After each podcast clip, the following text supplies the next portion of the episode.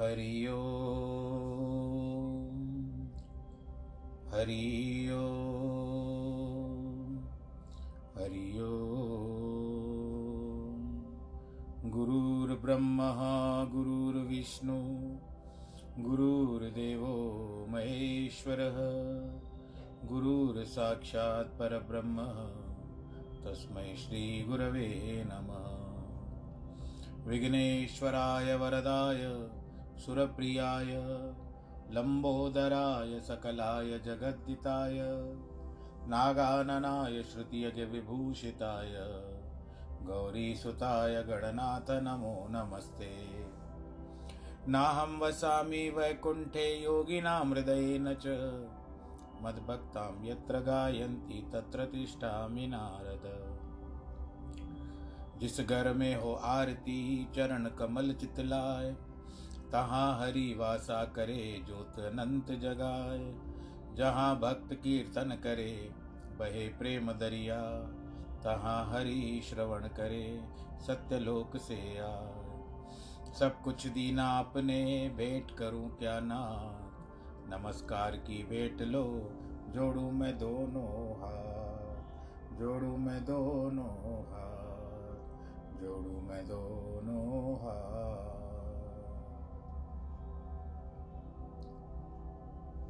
शान्ताकारं भुजगशयनं, पद्मनाभं सुरेशं, विश्वाधारं गगनसदृशं, मेघवर्णं शुभाङ्गं, लक्ष्मीकान्तं कमलनयनं, योगिविरुद्धानगम्यं, वंदे विष्णुं भवभयहरं, सर्वलोकैकनाथं, मङ्गलं भगवान् विष्णु, मङ्गलं गरुडध्वज, मङ्गलं पुण्डरीकाक्षमङ्गलाय स्तनोहरि सर्वमङ्गलमाङ्गल्ये शिवे सर्वार्थसाधिके।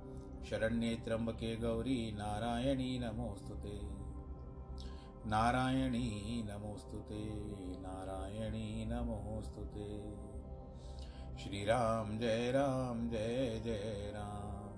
श्रीराम जय राम जय जय राम। पूर्ण कर दे सबके काम पूर्ण कर दे सबके रा, काम। रघुपति राघव, राजा राम। पतित पावन सीताराम। बोलो, सियावर रामचंद्र की जय। प्रिय भक्तजनों, भक्ति ज्ञान वैराग से युक्त यह तीसरा विश्राम तीसरा विश्राम आरंभ कर रहे हैं। शूर्पनखा की नाक कटेगी इसमें। खरदूषण का वध भी होगा।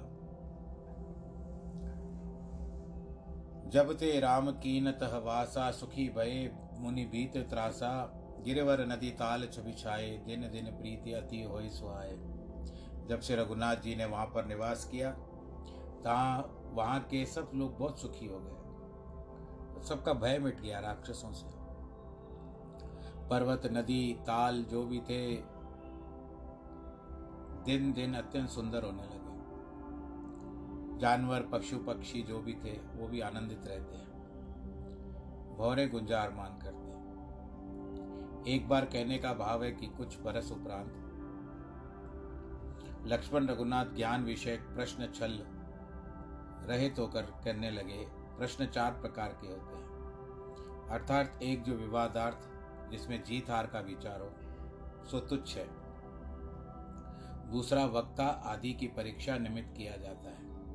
वह कनिष्ठ है। तृतीय, तीसरा अपनी बुद्धि चतुरता के दिखाने निमित्त जो करता है, वो मध्यम है। चतुर्थ संदेह निवृत्त के लिए होता है, वो उत्तम है। सौमित्र जी ने चतुर्थ प्रश्न किया। इससे छलहीन दिखा।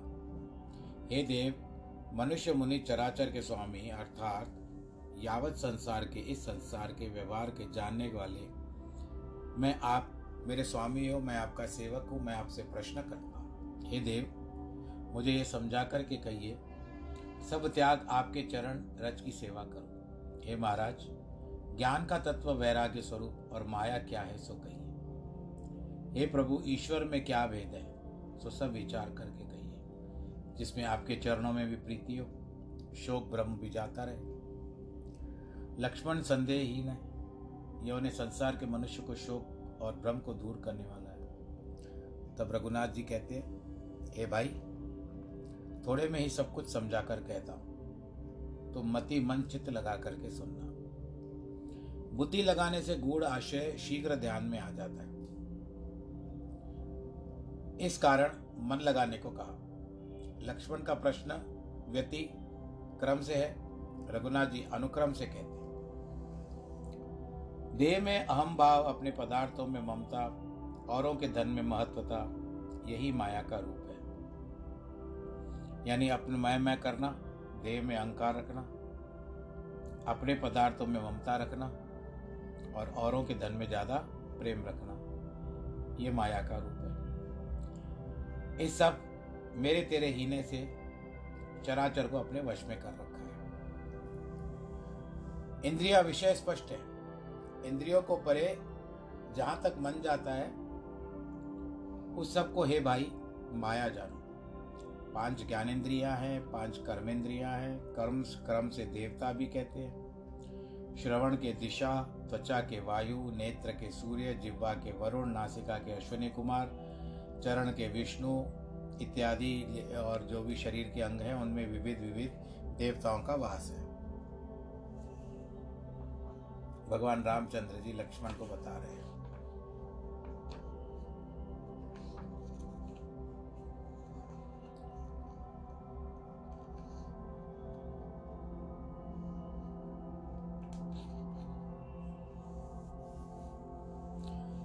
उसमें एक अविद्या दुष्ट और अधिक दुख रूप है, जिसके वश होकर जीव संसार रूपी कूप में गिरता है, यानी कुएँ में गिरता है। एक विद्या रूपी माया प्रभु की प्रेरणा से जग को रचती है और जग रचना के गुण उसके अधीन है। किंतु तो माया स्वतः, माया को स्वतः बल नहीं है।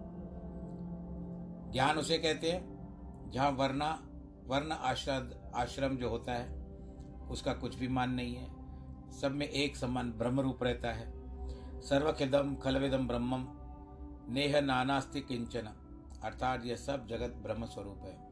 यहाँ नाना वस्तु कुछ भी नहीं है। हे भैया रजोगुण से ब्रह्मा की उत्पत्ति सिद्धि सतोगुण से विष्णु सिद्धि और तमोगुण से रुद्र की सिद्धि को तृण के समान त्याग दे, उसको परम बैरागी कहते हैं। इस दोहे में द्वैत, अद्वैत, मेरा, तेरा, विशिष्टता, द्वैत तीन मत प्रकट है। भाव आ जाता है एक दूसरे का। इस प्रकार, अद्वैत इस प्रकार से जब तक अपने को माया ईश अर्थात ईश्वर नहीं जानता, तब तक जीव कहलाता है। जब अपने को जान लिया तो बंदा, बांधने, छोड़ने वाले सबसे परे माया के आगे देने वाला सीव अर्थात मर्यादा हुआ। सर्वधर्म से त्याग होता है। योग से ज्ञान होता है, ज्ञान से मोक्ष होता है। यह वेद कहते हैं। हे लक्ष्मण जिसमें शीघ्र ग्राम प्रसन्न होता हूँ, मेरी भक्ति भक्तों से सुखदायी है। ईश्वर से प्रेम करना है तो भक्ति करनी चाहिए। वह भक्ति स्वतंत्र है, उसमें किसी का कोई दखल अंदाजी नहीं है, उसके अधिक ज्ञान विज्ञान भी कुछ नहीं है। उस भक्ति के साधन बखान कर कहता हूँ कि जिस सुगम मार्ग से मुझे प्राणी पाते हैं, प्रथम तो ब्राह्मणों के चरणों से अति प्रीति करना चाहिए। वेद के अनुसार अपने अपने धर्म में तत्पर रहना चाहिए। आप जहाँ पर हो, पहले तो ब्राह्मणों का ध्यान करो, उनके चरणों का सेवन करो, और उसके बाद अपने धर्म को अच्छी भली भांति उस धर्म की पालना करें। इसका फल यह है कि विषयों में वैराग्य हो जाता है, तब मेरे चरणों में प्रीति उपजती है। श्रवणादिक नौ प्रकार की भक्ति दृढ़ करे। मन में मेरी लीलाओं को अत्यंत प्रीति करे। संतों के चरण कमलों में बड़ा प्रेम करे। तथा मन, कर्म, वचन और दृढ़ नेम से मेरा भजन करे। गुरु, पिता, माता, बंधु, पति, देवता सब मुझ ही को जान करके दृढ़ता पूर्वक मेरी सेवा करे। शरीर से पुलकायमान हो मेरे ही गुण गावे। गदगद वाणी से नैनों में जल बहाता हो। हे तात, जिसके काम आदि अहंकार पाखंड नहीं है, मैं सदा उसके वश में हूँ। कि वचन कर्म मन मोर गत भजन कर ही निष्काम। तिनके हृदय कमल मह, करहु का सदा विश्राम, सियावर रामचंद्र की जय। वचन कर्म मन से, जिसको मेरी गति है, जो सदा निष्काम अर्थात कामना त्याग कर मेरा भजन करती है, मैं उनके हृदय में सदा विश्राम करता भक्ति योग सुनकर के बहुत सुख पाए, लक्ष्मण ने प्रभु के चरणों में सिर निभाया और बोले, नाथ, श्रवण मात्र से ही मेरा संदेह जाता रहा। ज्ञान हो, जाने से नवीन स्नेह भी आपके प्रति उत्पन्न हो गया है। लक्ष्मण के वचन सुनकर प्रभु के मन को अच्छे लगे। रघुनाथ जी ने प्रसन्न होकर के उनको हृदय से लगाया। इस प्रकार के ऐसे ज्ञान, वैराग्य, गुण नीति कहते हुए सब कुछ इस समय और कुछ बीत गया। वहाँ पर ही शूर्पणखा थी। उसका नाम था रावण की एक विधवा बहन थी। दुष्ट स्वभाव था उसका और हृदय भी बड़ा दारुण था। जैसे सांपिन होती है ना, उस तरह दौड़ करके काटने वाली होती। सो वह एक बार पंचवटी गई, उन दोनों कुमारों को देखा तो मन में काम वासना जागृत हो गई। उससे वो व्याकुल हो गई। काक भूषणी कहते हैं गरुड़, भ्राता के तुल्य सम अवस्था वाला, वह पिता के तुल्य अधिक अवस्था वाला, वह पुत्र तुल्य छोटी उम्र वाला हो। पुरुष की मनोहरता दिखाई देकर भी नहीं देती है। विकल होकर पसीज जाती है। मन नहीं रोक सकती। जैसे सू, जैसे सूर्य कांति मणि सूर्य को देखता द्रव जाती है। अर्थात जैसे आग निकलने लगती है, किंतु शूर्पणखा महावृदा होकर भी राजपुत्रों को देख करके मोहित हो गई। बहुत बूढ़ी थी वो। अधम निशाचर कुटिल अत, चली करण उपहास। सुन खगेश भावी प्रबल बाच निशिचर नाश, सियावर रामचंद्र की जय। काकभूषणी कहते हैं, गरुड़, सुनिए, प्रथम तो नीच मती, उस पर फिर राक्षसी जिनसे वधु, वध की प्रभु से प्रतिज्ञा की है। पुनः अति कुटिला उस पर भी ईश्वर हँसी करने, ईश्वर की हँसी करने चलती है। यह दोष देखकर प्रभु ने दंड दिया। भावी प्रबल का आशय है कि इतने समय तक तो ना आई अब वनवास की अवधि अल्पकाल की रह गई है। तो आइए और होनार के वश कुल नायक नाशक, बुद्धि, उपजी मतलब है कि राक्षसों का नाश शुरू हो चुका है। राक्षसों के नाश की लीला शुरू हो चुकी है प्रभु के द्वारा। सुंदर रूप धरकर रघुनाथ जी के पास आई। बहुत मुस्कुरा करके वचन बोलती है, आपके समान पुरुष और मेरे समान स्त्री जगत में नहीं है। विधाता ने ये संयोग करके रचा है। मेरे सामने रूपवान पुरुष जगत में नहीं है। मैंने त्रिलोकी ढूंढ ली। इसी प्रकार अब तक मैं कुंवारी रही हूँ, पर आपको देख करके मेरा मन चलायमान हो चुका है। रघुनाथ जी के प्रति कुछ मन माना यह वचन कहा, कि सीत ही चिते कही प्रभु बाता अहे कुमार मोर लघु भ्राता, गई लक्ष्मण रिपु भगन जानी, प्रभु विलोक बोले मृदुवानी तब रघुनाथ जी जानकी की ओर देखते हुए बोले आशय यह है कि जानकी की ओर से देखते रहे। इससे यह बात जनाई कि तेरा मन कुछ माना है, पर हमारा रंचक मात्र भी नहीं माना। अथवा उसने जो कहा था, मुझसी नारी त्रिलोकी में नहीं तो जानकी को दिखाते हैं कि क्या तुम इसके जैसी सुंदर हो? या कहते हैं कि हमारे निकट तो स्त्री है, परंतु हमारे छोटे भाई कुमार है। यहाँ कुमार पद प्रत्यक्ष स्त्री के अभाव में है। अथवा रघुनाथ जी जानते हैं कि यह राक्षसी है। छल करके मनोर रूप धारण करके आई है। इस कारण शठम प्रीति, शठम शाठ्यम कुरियात इस न्याय से हास्य पूर्वक लक्ष्मण को कुमार कहा।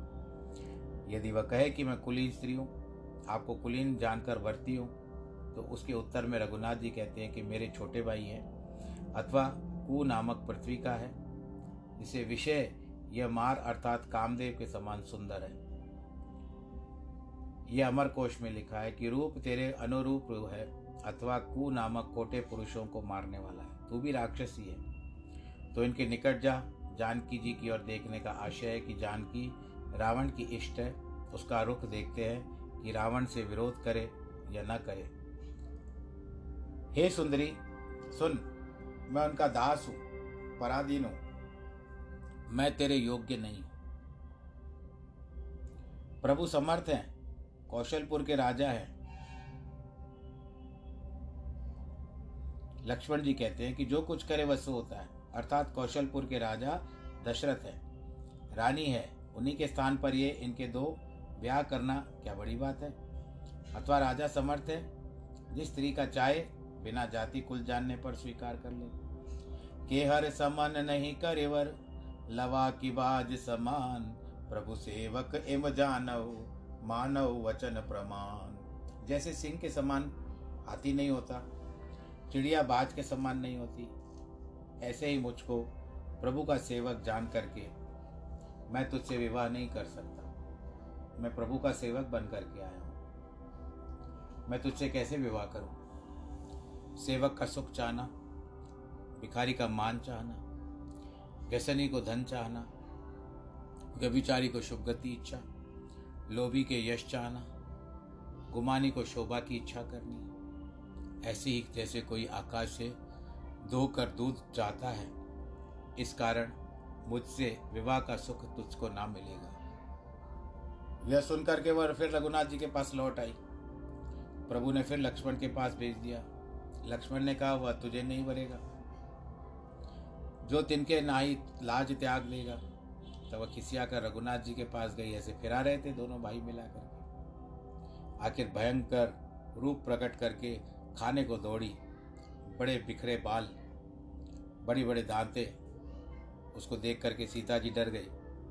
तब रघुनाथ ने उसे देख करके सैन से बुझा करके कहा बारह रामायण में लिखा है, प्रवारा की वेद नाम गण अंगुरन खंड आकाश शूर्प नका प्रभु पटई लक्ष्मण पास रघुनाथ जी ने चार उंगली गिनकर, आकाश को उठाकर लक्ष्मण को इशारा किया। आशय की चार से वेद का बोध होता है। वेद को श्रुति भी कहती है।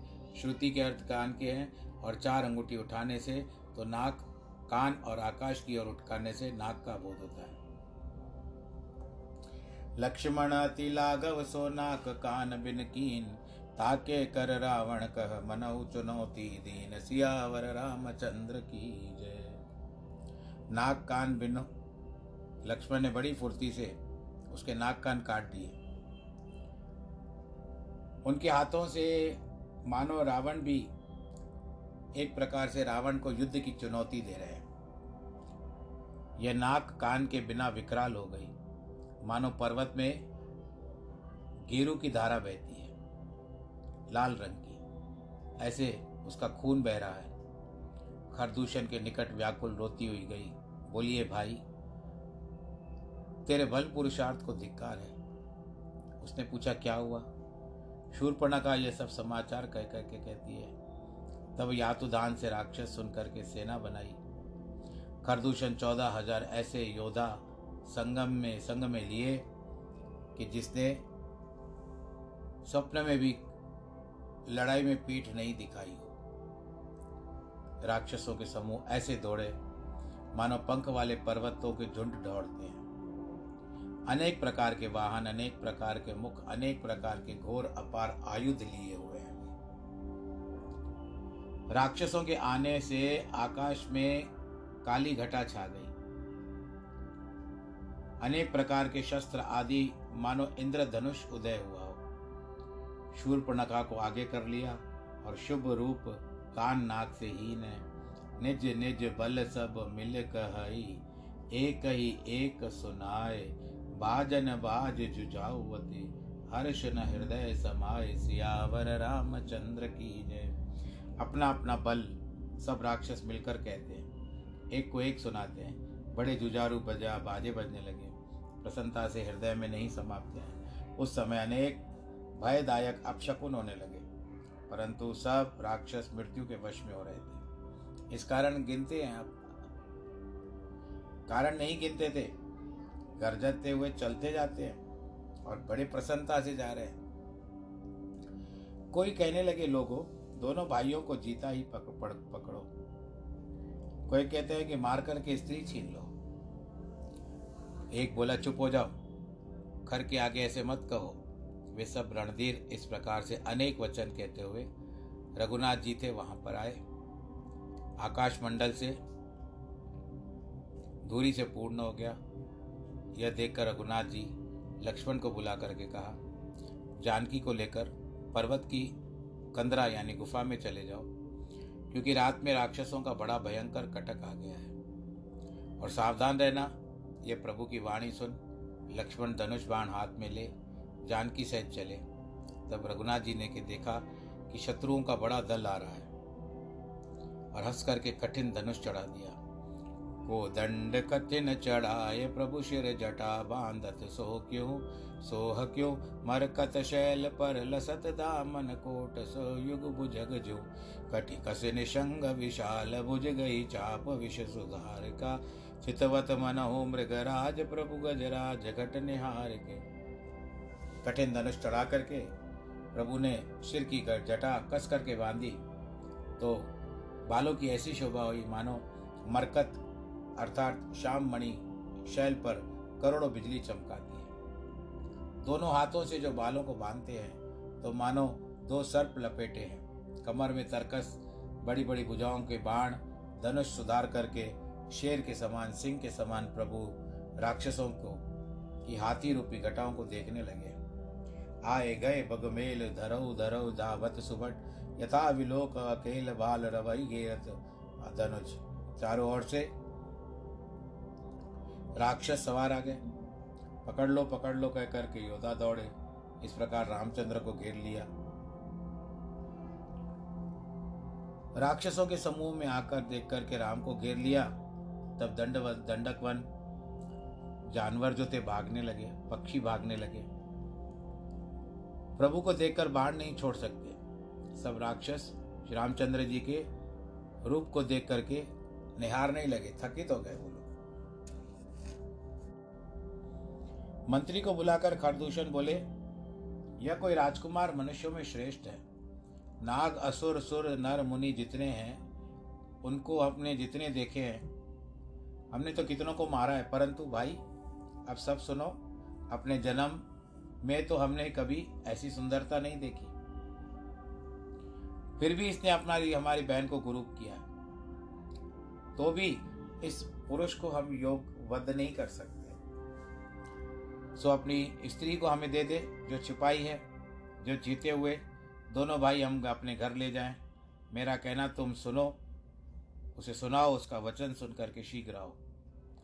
भय काल वश मूड सब जान ही नहीं रघुबीर मशक मुख फूक कहो मेरे उड़ सुनो गरुड़ मति धीर सियावर राम चंद्र की जय। वे सब मूर्ख काल के वश हो गए। रघुनाथ जी के प्रभाव को नहीं जानते। काकभूषणी कहते हैं, मति धीर गरुड़ जी, सुनो, कहीं मच्छर की फूंक से सुमेरु पर्वत उड़ सकता है? दूतों ने सब वृतांत रघुनाथ जी से कहा। सुनते रघुनाथ जी हंस पड़े। बोले, आज हमारा बड़ा भाग्य हुआ है। तुम्हारे प्रभु ने ऐसे विचार किया, परंतु हम क्षत्रिय वन में शिकार करते फिरते हैं और तुम जैसे जानवरों को और पक्षियों को ढूंढते रहते हैं। जाओ स्वामी से कह दो, हम बलवान शत्रु को देख करके नहीं डरते। एक बार यदि काल के सम्मुख आ जाए तो उससे भी हम लड़ जाते हैं। फिर भी हम मनुष्य हैं पर राक्षसों के कुल नाश के, मुनियों के पालक, दुष्टों के घालक वध करने वाले हैं, ऐसे बालक हैं, परंतु जो तुमसे बल न हो तो घर को लौट जाओ। मैं समर से बेमुख हूँ, किसी से, किसी को नहीं मारूँगा। युद्ध के निमित्त चढ़कर जो कपटी की चतुरता करनी चाहिए, शत्रु पर कृपा करना तो अत्यंत कायरता है। दूतों ने आकर यह बात सबको कह दिया सुनकर के खरदूषण को क्रोध आ गया। उदय कहे उदर उदाय ताए, विकट भय रजनी चरा शर चाप तो मर शक्ति शूल कृपाण परिग वसुधरा। प्रभु कीन धनुष टंकोर, प्रथम कट घोर भयावह, भय बदिर व्याकुल या यातु दान न ज्ञान ते ही अवसर रहा। जब हृदय क्रोध से दहा, गुस्से में आ गए, तब तो कहते हैं तीक्ष्ण राक्षसो, तेज दौड़ करके इसको पकड़ लो। तो भगवान जी ने धनुष की टंकार की। एक क्षण के लिए सब लोग रुक गए। कुछ सुझाई नहीं देता था। इतनी ज़ोर की आवाज़ थी कि कानों में साए साए होने लगी। शून्य में हो गए। सावधान हो दाए जन सबल आराती। लागे वर्षन राम पर अस्त्र शस्त्र बहुबांति सब लोग आखिर फिर सावधान होकर के भगवान जी के ऊपर अस्त्र शस्त्र बरसाते। तिनके आयुध तिल सम कर काटे रघुवीर। तान शरासन श्रवण लगे पुन छांडे निज तीर सियावर रामचंद्र की जय रघुनाथ जी ने उनके आयुध तिल के समान कर काट दिए और कानों तक धनुष छीड़ करके तीर छोड़े तब चले बाण कराल फुंकरत जन बहु ब्याल को पेव समर श्री राम चले विषक निसत का निकाम अवलोक कर तर तीर मुनि चले निश्चर वीर एक न एक एक एक को न संभार करे, तात ब्रात पुकार। बड़े बड़े तीक्ष्ण बाण चलते हैं, मानो सर्प फुकारते हैं। जब समर में श्री रघुनाथ जी कोपित हुए तो अत्यंत तीखे बाण चला दिए। और राक्षसों को पदवी देने लगे। अति वेगवान पहने बाण देख करके वीर राक्षसों का मुख फिर गया और एक को भी नहीं संभाल पा रहे थे। कोई बोला खर ने क्या किया? इनसे लड़ाई की, जिनसे कालवत कराल बाण आकर के प्रस करते हैं। उमा एक निज प्रभु ही वश, पुन इनके बड़बाग तन चही प्रभु शर लगे, बिना योग जप याग शिव जी बोलते हैं, पार्वती, एक तो अपने स्वामी के वश, फिर इनके बड़े भाग्य, जो प्रभु के शर लगने के बिना योग्य। सब अनेक प्रकार से आयुध, सम्मुख होकर के राक्षस मारने लगे। रघुनाथ जी ने शत्रुओं को अधिक क्रोध किए जानकर अपने धनुष पर बाण चढ़ाया और बहुत बाण छोड़े, जिससे राक्षस कट कट करके जानवरों की तरह पृथ्वी पर गिरने लगे। बाण के लगते चिकार कर, चित्कार करते हैं और पृथ्वी पर गिर पड़ते हैं। शरीर खंड खंड हो जाता है। पाखंड भी है। गीदड़ कटक कटक करके शब्द करते, भूत प्रेत पिशाच खप्पर भरते, वेताल और वीर खोपड़ियों का ताल बजाते, योगिनी नाचती है। रघुनाथ जी के प्रचंड बाण राक्षसों से भुजा हृदय सिर काटते गए। जहाँ जहाँ गिरे, उठकर लगने लगते, एक पकड़ो पकड़ो ऐसा भयंकर वाणी होती है। गीत आंतों को लेकर उड़ते हैं, पिशाच नीच छाती से पकड़ दौड़ते हैं। तो ऐसा विदित होता है, मानो संग्राम रूपी पुर के बहुत से बालक खेल रहे हैं। छाती फटे हुए, बहुत से हृदय पड़े, योद्धा पड़े हुए हैं। बाण शक्ति, तोमर फरसा त्रिशूल, तलवार आदि शस्त्र एक ही बार क्रोध करके अनगणित राक्षस प्रभु पे डालने लगे। रघुनाथ जी ने पल मात्र में शत्रुओं का निवारण कर दिया। राक्षस पृथ्वी पे गिरते हैं, फिर उठकर लड़ते हैं, मरते नहीं। बड़ी माया करते हैं।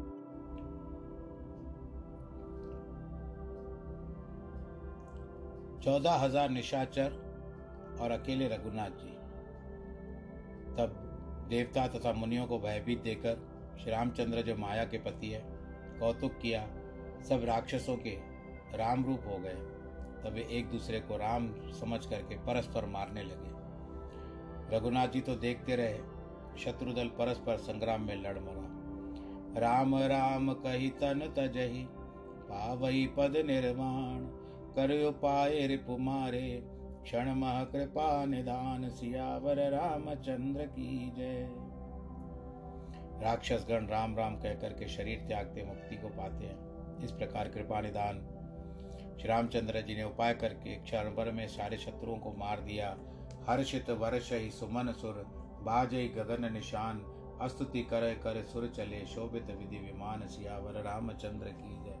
इस तरह से खर खरदूषण इत्यादि सभी राक्षसों को मार करके सुनते हैं, जब देखते हैं, देवता तो बड़े फूल बरसाने लगे और आकाश में नगाड़े बजाते हैं। अनेक सुंदर विमानों में बैठे देवता स्तुति करते हुए अपने स्थानों को चले गए। यहाँ पर आज तीसरा विश्राम हो रहा है। आप सब लोग अपना ख्याल रखिएगा। भगवान जी का आशीर्वाद प्राप्त करिएगा। जिस तरह से भगवान जी राक्षसों को मार रहे हैं, उसी तरह से हम भी प्रार्थना करें। कि हमारे दुखों को भी ऐसे काटें अपने धनुष के द्वारा। और हम हम अब अच्छी तरह से प्रभु का नाम लेते रहें। आप ख्याल रखिएगा, सैनिटाइज़र का प्रयोग करिए, हाथों को साफ़ करते रहिए, और उसके बाद मास्क ज़रूर लगाएँ भीड़ भाड़ के जो जगह है वहाँ ना जाए। बड़ी उम्र वाले बहुत ख्याल रखें। वैसे कोरोना कम हो गया है, लेकिन उसका रोना कम नहीं हुआ है।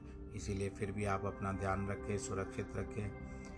और सबको जो हाथ जोड़ करके अभिवादन करें, हाथ ना मिलाएँ किसी से भी। और इसके पश्चात हम प्रतिदिन जिस तरह से कहते हैं, आज भी आपको कहते हैं कि आज जिनके वैवाहिक वर्षगांठ है अथवा जन्मदिन है, उनको बहुत बहुत बधाई। ईश्वर करे आप सुरक्षित रहें, परिवार के साथ सुरक्षित रहें। सर्वे भवन्तु सुखिनः सर्वे संतु निरामया, सर्वे भद्राणी पश्यंतु माँ कश्चित दुख भाग भवेत्। नमो नारायण।